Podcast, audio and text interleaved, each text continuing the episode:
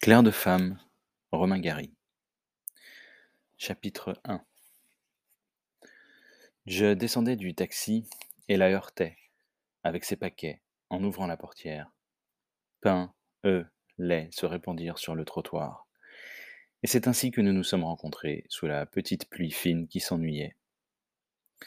Elle devait avoir mon âge à quelques années près, un visage qui semblait avoir attendu les cheveux blancs pour réussir ce que la jeunesse et l'agrément des traits n'avaient fait qu'esquisser comme une promesse. Elle paraissait essoufflée, comme si elle avait couru et craint d'arriver trop tard. Je ne crois pas au pressentiment, mais il y a longtemps que j'ai perdu foi en mes incroyances. Les je n'y crois plus sont encore des certitudes et il n'y a rien de plus trompeur. J'essayais de ramasser ce qui restait de vivres à mes pieds et faillis tomber. Je devais être assez clownesque. Laissez. Je suis désolé, désolé, excusez-moi. Elle riait. Les rides se creusaient autour des yeux et les années se posaient, venaient reprendre leur place. Ce n'est pas, ce n'est vraiment pas grand-chose comme casse. Il y a tellement mieux. Déjà, elle se détournait et je craignis le pire, se manquer par comme il faut, respect des convenances et bon usage du monde. Ce fut le chauffeur de taxi qui nous sauva. Il se pencha vers moi, un petit sourire aux lèvres. Pardon, monsieur, la rue de Bourgogne, s'il vous plaît. Mais nous y sommes. Un tabac au coin de la rue de Varennes, vous connaissez? C'est ici. Alors qu'est-ce que vous attendez pour me régler? Je fouillais dans mes poches, je n'avais plus de francs. J'avais tout changé à l'aéroport, et lorsque je voulus m'en tirer avec mes dollars, je fus informé qu'on est en France ici. Je ne savais quoi faire, et elle vint à mon secours, une femme aux cheveux blancs tumultueux, vêtue d'un large manteau gris qui réglait la course et se tournait vers moi avec plus d'ironie que de sollicitude. Ça n'a pas l'air d'aller. Je croyais pourtant que, vu de l'extérieur, je n'étais pas trop visible. Je ne portais pas ma tenue de commandant de bord, mais j'avais toujours su garder, aux yeux des passagers et de l'équipage, l'air tranquille de celui qui a charge d'âme et qui a l'habitude de revenir de loin. J'avais le physique, comme on dit, des épaules solides et un regard bien ancré. À chaque minute qui passait, il restait de moins en moins de moi-même, mais il y a aujourd'hui des pneus crevés qui peuvent faire encore mille kilomètres. En effet, madame, c'est un de ces moments où, dans les vieux romans, on a recours à un prêtre, de préférence inconnu, dis-je. Je, n'ai pas réussi à l'amuser. Mes yeux mendiaient et elle devait le sentir. Jamais encore je ne m'étais trouvé autant dans le besoin. Lorsque je demandais plus tard à Lydia ce qu'elle pensait au cours de ses premiers instants, elle se déroba. Je pensais que j'avais prêté cent francs à un type complètement sous et que je n'allais plus jamais les revoir. La vérité était que la vie nous avait jetés aux orties, l'un et l'autre, et c'est toujours ce qu'on appelle une rencontre. Écoutez, je tiens à vous rembourser. Ça n'a vraiment aucune importance. Je vais vous faire un chèque si vous permettez. Je revenais de Roissy je m'étais fait conduire à l'aéroport au début de l'après-midi pour prendre l'avion de Caracas, comme convenu. Je m'étais assis dans un coin, le chapeau sur les yeux, face au mur, et je suis resté là, à écouter l'annonce des départs. Après 17 ans d'Air France, j'étais connu de la plupart des équipages, et je voulais éviter les rencontres et les questions amicales. Qu'est-ce que tu fous ici en passager? Dis donc, six mois de congé, tu exagères. Et Yannick? Alors comme ça, tu prends tes vacances sans elle, à présent? J'étais dans un tel état de confusion que toutes les décisions se traduisaient aussitôt par des actes contraires. J'entendis l'appel pour Caracas, traverser le hall, pris un taxi et lui donner notre adresse rue Vanneau. Je me ressaisis juste à temps et priai le chauffeur de me laisser devant le tabac du coin. C'était beaucoup trop près. Nous habitions le quartier depuis des années, quelqu'un aurait pu me reconnaître. Vous l'avez quitté à quelle heure? À 3 heures de l'après-midi. Je partais pour l'Amérique du Sud et mon avion. On vous a vu rue de Varennes à 17h20. Oui, je suis revenu. Et vous n'êtes pas rentré chez vous? Vous étiez pourtant à deux pas? Non, je me suis arrêté juste à temps. Et d'ailleurs, il avait été entendu entre nous. Quoi donc? Je n'ai rien à me reprocher, il n'y avait rien d'autre à faire. Dans ces cas-là, monsieur, on n'a pas la bassesse de rester en vie. On a l'élégance de se loger une balle dans la tête. J'avais toujours abusé d'ironie dans mes rapports avec moi-même. Même s'il me fallait durer encore des années, autant m'habituer tout de suite à cet interrogatoire. Il n'allait pas cesser. Pourtant, la seule chose que je pouvais me reprocher était de ne pas avoir pris l'avion. Je n'étais pas un assassin qui revenait rôder sur les lieux du crime. Le lieu lui-même est un très vieux criminel depuis qu'il tourne autour du soleil. Nous étions debout sous la pluie, parmi les provisions de bouche. Déjà, on n'arrive pas à se quitter, lui dis-je. Elle rit, et il y eut sur son visage encore plus de rides rassurantes. Le café s'appelait chez Harris. Il y avait au comptoir un homme très élégant en poil de chameau et borsalino, qui tenait en laisse un caniche royal gris, taillé comme un jardin de le nôtre. Par un de ces hasards dont on n'est jamais sûr qu'il en soit un, ni s'il y a raillerie ou prévenance, au jukebox, un adolescent qui y était pourtant allé de son argent écoutait une chopinade. Il vaut peut-être mieux qu'on se parle, parce que sans ça, les choses vont beaucoup trop vite nulle part, et après, il faut revenir. Je ne sais pas ce que je fais dans ce café avec un homme que je ne connais pas, c'est ça? C'est ça. Le garçon était là pour prendre la commande. De crème, dis-je, et je me tournai vers elle. Voilà, comme ça on a une raison d'être là. Il y a un peu de cruauté dans son sourire. J'attends toujours ce chèque, c'est tout. Bon Dieu. Je trouvai le carnet dans mon sac de voyage. À quel nom? Mettez au porteur. Je voudrais, quand même connaître, votre nom en cas d'avenir. Lydia Towarski. L'homme au caniche glissa vers moi. Excusez-moi, monsieur, madame. Il souleva et remit son chapeau d'un geste tout empoigné. Je suis dresseur de chiens et j'ai l'impression. Las Vegas 75, dis-je. Il parut enchanté. Vous faisiez un numéro de. J'étais barman au Sands. Ah oui, je me souviens à présent. Il me tendit sa carte, Senior Galba, et des adresses d'agences à New York, Paris et Londres. Quand, un voyage sans cesse, quand on voyage sans cesse, on finit par ne plus connaître personne. Je me taisais. Il comprit, parut avoir perdu tout ce qu'il avait à la roulette, ôta et remit son chapeau, et raccompagna son caniche au bar. Qu'est-ce que vous faisiez comme barman à Las Vegas en 75 Rien, je n'y étais pas, mais il avait besoin de connaître quelqu'un, ce type-là. Elle me dévisagea curieusement et non sans froideur. Quand on diagnostique aussi vite la solitude chez un inconnu, on ne va pas se lancer dans des confidences de ce genre, madame, lui dis-je, avec une immense dignité. Elle se mit à rire, et il y eut autour de moi un peu moins de fantômes. Je dis, Madame, pour bien marquer que je respecte les distances, nous nous sommes, étrangers, Madame, et croyez bien que je n'exagère pas l'importance de ces deux cafés crème. Je vous ai bousculé tout à l'heure en sortant du taxi, et c'est tout. C'est gentil d'être drôle. Si je pouvais vous faire rire quelques instants à mes dépens, je me sentirais mieux. Prêter à rire, il n'y a rien de plus généreux. Et chez vous, ça va? Les voitures passaient derrière la vitre. C'était bien sûr une rue à sens unique, et le jour faisait grise mine. Le dresseur de chiens se saoulait très vite au bar, et bientôt n'allait plus avoir besoin de personne. Son caniche le regardait anxieusement, car il n'est pas facile de comprendre un homme. Nous nous taisions, et c'était concluant. Le silence ne devenait pas intolérable. Je lui trouvais un air désemparé, mais peut-être avais-je seulement besoin d'espoir. Excusez-moi, dis-je, je ne suis pas. Je suis. Oui, je vois. Je me connais un peu en signe de détresse. J'ai étudié le code, figurez-vous. J'ai perdu mon mari et ma fillette il y a six mois dans un accident de voiture. Bon, je crois que nous pouvons nous quitter maintenant. Elle me tendit une main gantée. Courage, cela va peut-être s'arranger. Je rentrerai sans doute en France au début de l'année, et si vous permettez, bien sûr, vous partez loin Caracas. Elle fouilla, longuement dans son sac et ne trouva ni crayon ni feuille. J'allais prendre un bic à la caisse et elle écrivit Lydia Towarski, une adresse et un numéro de téléphone sur la fiche rose 6,30 euros. 6 francs 30, service compris. Je glissai le papier dans ma poche. Elle me sourit gentiment pour solde de, tout compte et s'en fut. Je n'étais pas sûr de me rappeler son visage et la rejoignis sur le trottoir.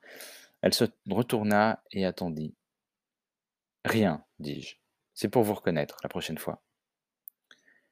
Elle portait ses cheveux blancs très longs jusqu'aux épaules et je ne savais si c'était parce qu'elle pensait jeune ou parce qu'elle se souvenait déjà d'elle-même.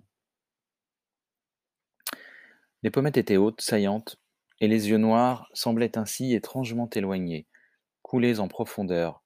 Enfoncés dans leur royaume d'ombre, les sourcils très droits portaient au milieu une ride profonde, comme un oiseau porte son corps. Elle posa un instant sa main sur mon bras dans un geste amical. Vous devriez rentrer chez vous et dormir. Téléphonez-moi un jour, quand nous reviendrons tous les deux des endroits très éloignés où nous nous trouvons en ce moment. Un taxi passait, et ce fut fini. J'avais réussi à tuer une demi-heure. Je suis revenu au café. La chaise était béante de vide, il y avait un cendrier. Mon ami de Las Vegas était toujours au comptoir et je me levais pour aller lui offrir quelque soutien moral. Un calva, une fine. Le poil de chameau au col relevé, le vieux Borsalino au large bord rabattu gaillardement sur l'œil droit, les cheveux soigneusement teints pour laisser du beau gris aux tempes, avaient trente ans de plus que mes souvenirs. Bugatti, de l'âge, et au cinéma Gina Menes et Jean Murat. Le nez était conséquent, méphistophélique, couvrant de superbes narines. Des yeux d'olive noire où se lisait je ne sais quelle vieillesse de Casanova, et par contraste avec l'anxiété du regard, le nez semblait se porter en avant, comme pour chercher des secours. Il faisait un numéro de dressage au clapsis et partait le lendemain avec sa troupe. Un assistant, un chimpanzé, huit caniches. Pour le Mexique et l'Amérique du Sud. Un numéro mondialement connu. Des années d'efforts, l'œuvre d'une vie. Malheureusement, des ennuis avec les, avec les assurances. Là, il se toucha le cœur. Trois petits infarctus. Pardon? Smrt. En serbe, la mort se dit smrt. Je parle cette langue, mais ce sont les Slaves qui ont su trouver le meilleur nom. Le son le plus vrai pour la chose. Smrt en serbe, smirt en russe, smirch en polonais, vipérin reptilesque. Chez nous, en Occident, ce sont des sonorités assez nobles. La mort, la muerte, tot. Mais smirt, on dirait un paix ignoble qui file le long de la jambe. Plus venimeux qu'un venimeux scorpion. En général, je trouve qu'on fait beaucoup trop d'honneur à la mort. Death, c'est assez sifflant, dis-je. Exact. Et vous, qu'est-ce que vous devenez depuis Las Vegas? Je n'ai jamais été à Vegas. Ah bon, alors c'était quelqu'un d'autre. Quelqu'un quelque part ailleurs. Mais ça fait toujours plaisir. Venez me voir ce soir au Club 6, je vous fais réserver une table. Ce n'est pas tous les jours qu'on se retrouve. Vous venez souper après, hein? Voici ma carte. Vous me l'avez déjà donnée. J'habite au Quillon, rue des Beaux-Arts. Le premier spectacle finit à minuit et demi, je suis en scène à 11 heures et je repasse à 1 heure du matin. Nous avons sûrement des amis communs là-bas. Je prends l'avion tout à l'heure. Pour Caracas. Il y avait à côté de nous un jeune homme qui réclamait un jeton de téléphone. Mais il ne pouvait être question de téléphoner. Je ne pouvais pas avouer que j'étais là, tout près, que je n'étais pas parti. Elle était charmante tout à l'heure. Je ne dois pas être indiscret. Cela avait l'air d'une rupture. Vous avez le coup d'œil perspicace. Oh, ce n'était pas difficile. Je me suis dit tout de suite, c'est en train de finir. Exact. Cheers. À la vôtre. Garçon, encore une fois la même chose. J'ai connu tant de femmes dans ma vie que j'ai pour ainsi dire toujours été seul. Trop, c'est personne. Profonde remarque. C'est ainsi d'ailleurs que j'ai eu l'idée de mon numéro. Ne manquez pas ça. Un jour ou l'autre, dis-je. Malheureusement, je vais être bientôt obligé de quitter l'affiche. Les assurances, c'est un truc vraiment moche. Ça vous laisse tomber à la première occasion. La seule chose qui me préoccupe là-dedans, c'est Mato Grosso. Le caniche royal dressa les oreilles et leva son museau gris et nu. Vous avez peut-être remarqué qu'il ne me quitte pas des yeux. On dirait qu'il connaît mon problème. Smirt, dis-je. Exact. Il a peur de rester seul. Les chiens sont de grands anxieux. Remarquez, il y a des chances pour qu'il meure avant moi à son âge. Il va avoir 14 ans. Bigre, vous êtes ensemble depuis longtemps? 13 ans. Il appartenait à une femme que j'ai beaucoup aimée.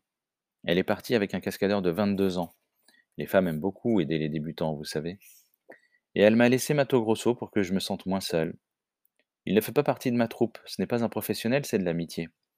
J'ai huit caniches et un chimpanzé, dommage que vous partiez. Il fouilla dans son portefeuille, tira encore une carte de visite. Vous me l'avez déjà donnée, répétai-je. Il multipliait les preuves d'existence. Il soupira, je l'ai laissé payer, nous nous serrâmes longuement la main. Peut-être euh, ici ou là, dans le monde, j'ai été enchanté de vous revoir, enchanté. Moi aussi. Je sortis et marchai jusqu'à l'arrêt des taxis. Je pris le bout de papier dans ma poche et donnai l'adresse au chauffeur. Il y avait des moments de panique et de vide, des échos de rire, des flambées de souvenirs. La fatigue fouillait dans le tout à l'égout de la mémoire et rejetait à la surface des bribes de bonheur.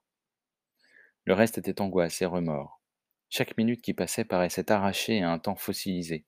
J'avais d'abord enlevé ma montre et l'avais mise dans ma poche, mais c'était pire. J'avais remis le bracelet autour de mon poignet. Il était dix-huit heures. Je ne savais même pas si c'était commencé ou si c'était fini. En ce moment, j'aurais dû être loin, au-dessus de l'océan, et j'aurais déjà atteint ce que les pilotes appellent le point de non-retour. Un vieil immeuble rue Saint-Louis-en-Lille. Sur la boîte aux lettres, son nom est troisième à gauche. Je montais. Il y avait une moquette rouge et des plantes grasses. Elle m'ouvrit la porte et me dévisagea froidement. Je m'attendais à quelque chose de ce genre. Entrez. Le salon était très clair. Des marronniers montaient aux fenêtres. Des fleurs qui n'étaient pas des bouquets et qu'elle avait dû acheter elle-même. Un air de flûte indienne dans l'autre pièce grignotait la solitude. Essoufflée, épuisée, qui paraissait sortir d'un sana. Elle prit mon imperméable, mon sac, mon chapeau, et alla les porter ailleurs. Mon regard erra sur les murs, mais elle devait garder les photos plus près d'elle.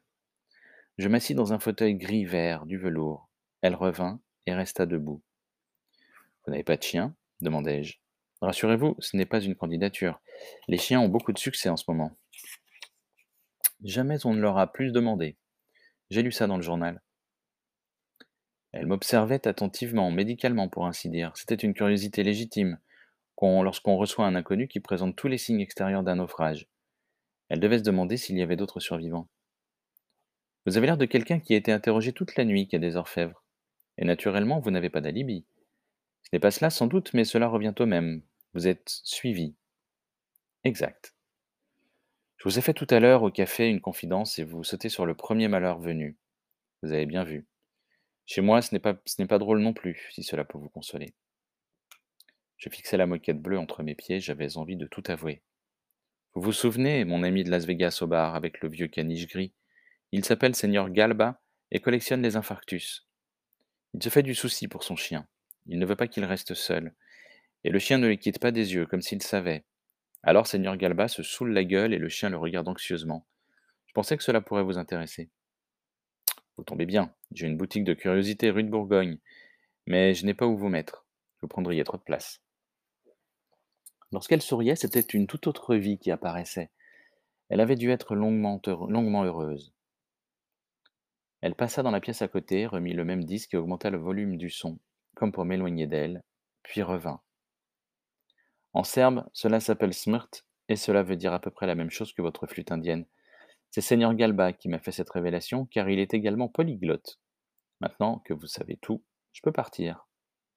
J'attendis, mais elle ne disait rien. Je ne suis pas ivre, et j'aime une femme, comme on peut aimer une femme, parfois. Je pense que je n'ai pas d'explication à vous donner, vous connaissez. Nous avons à peu près le même âge. J'ai 47 ans. 43, dis-je. Je, l'ai vu presque rougir. Comment diable savez-vous? On exagère toujours. On joue à se dire que c'est fini. On écoute un air essoufflé de flûte indienne, on vit seul pour se prouver que l'on peut. Mais on regarde un étranger comme si c'était encore possible, et je vous ferai remarquer que je sais aussi ceci. Il ne suffit pas d'être malheureux séparément pour être heureux ensemble. De désespoir qui se rencontrent, cela peut bien faire un espoir, mais cela prouve seulement que l'espoir est capable de tout. Je ne suis pas venu ici pour mendier. Je mentais, et c'était encore une façon de mendier. Elle alla à la porte et je la suivis. Je repris mes affaires, elle me tendit la main. J'espère que nous allons quand même nous revoir, dis-je, avec beaucoup de correction. Je l'espère aussi. Je vous dois une explication. Vous ne me devez rien, et d'ailleurs, je vais la lire demain dans les journaux. J'étais dehors, elle me regarda, et je sus qu'elle était au bord des larmes. Pourtant, vous n'avez pas l'air, d'un salaud, dit-elle d'une voix brisée, et elle referma la porte. J'aurais dû insister, elle m'aurait peut-être donné quelque chose.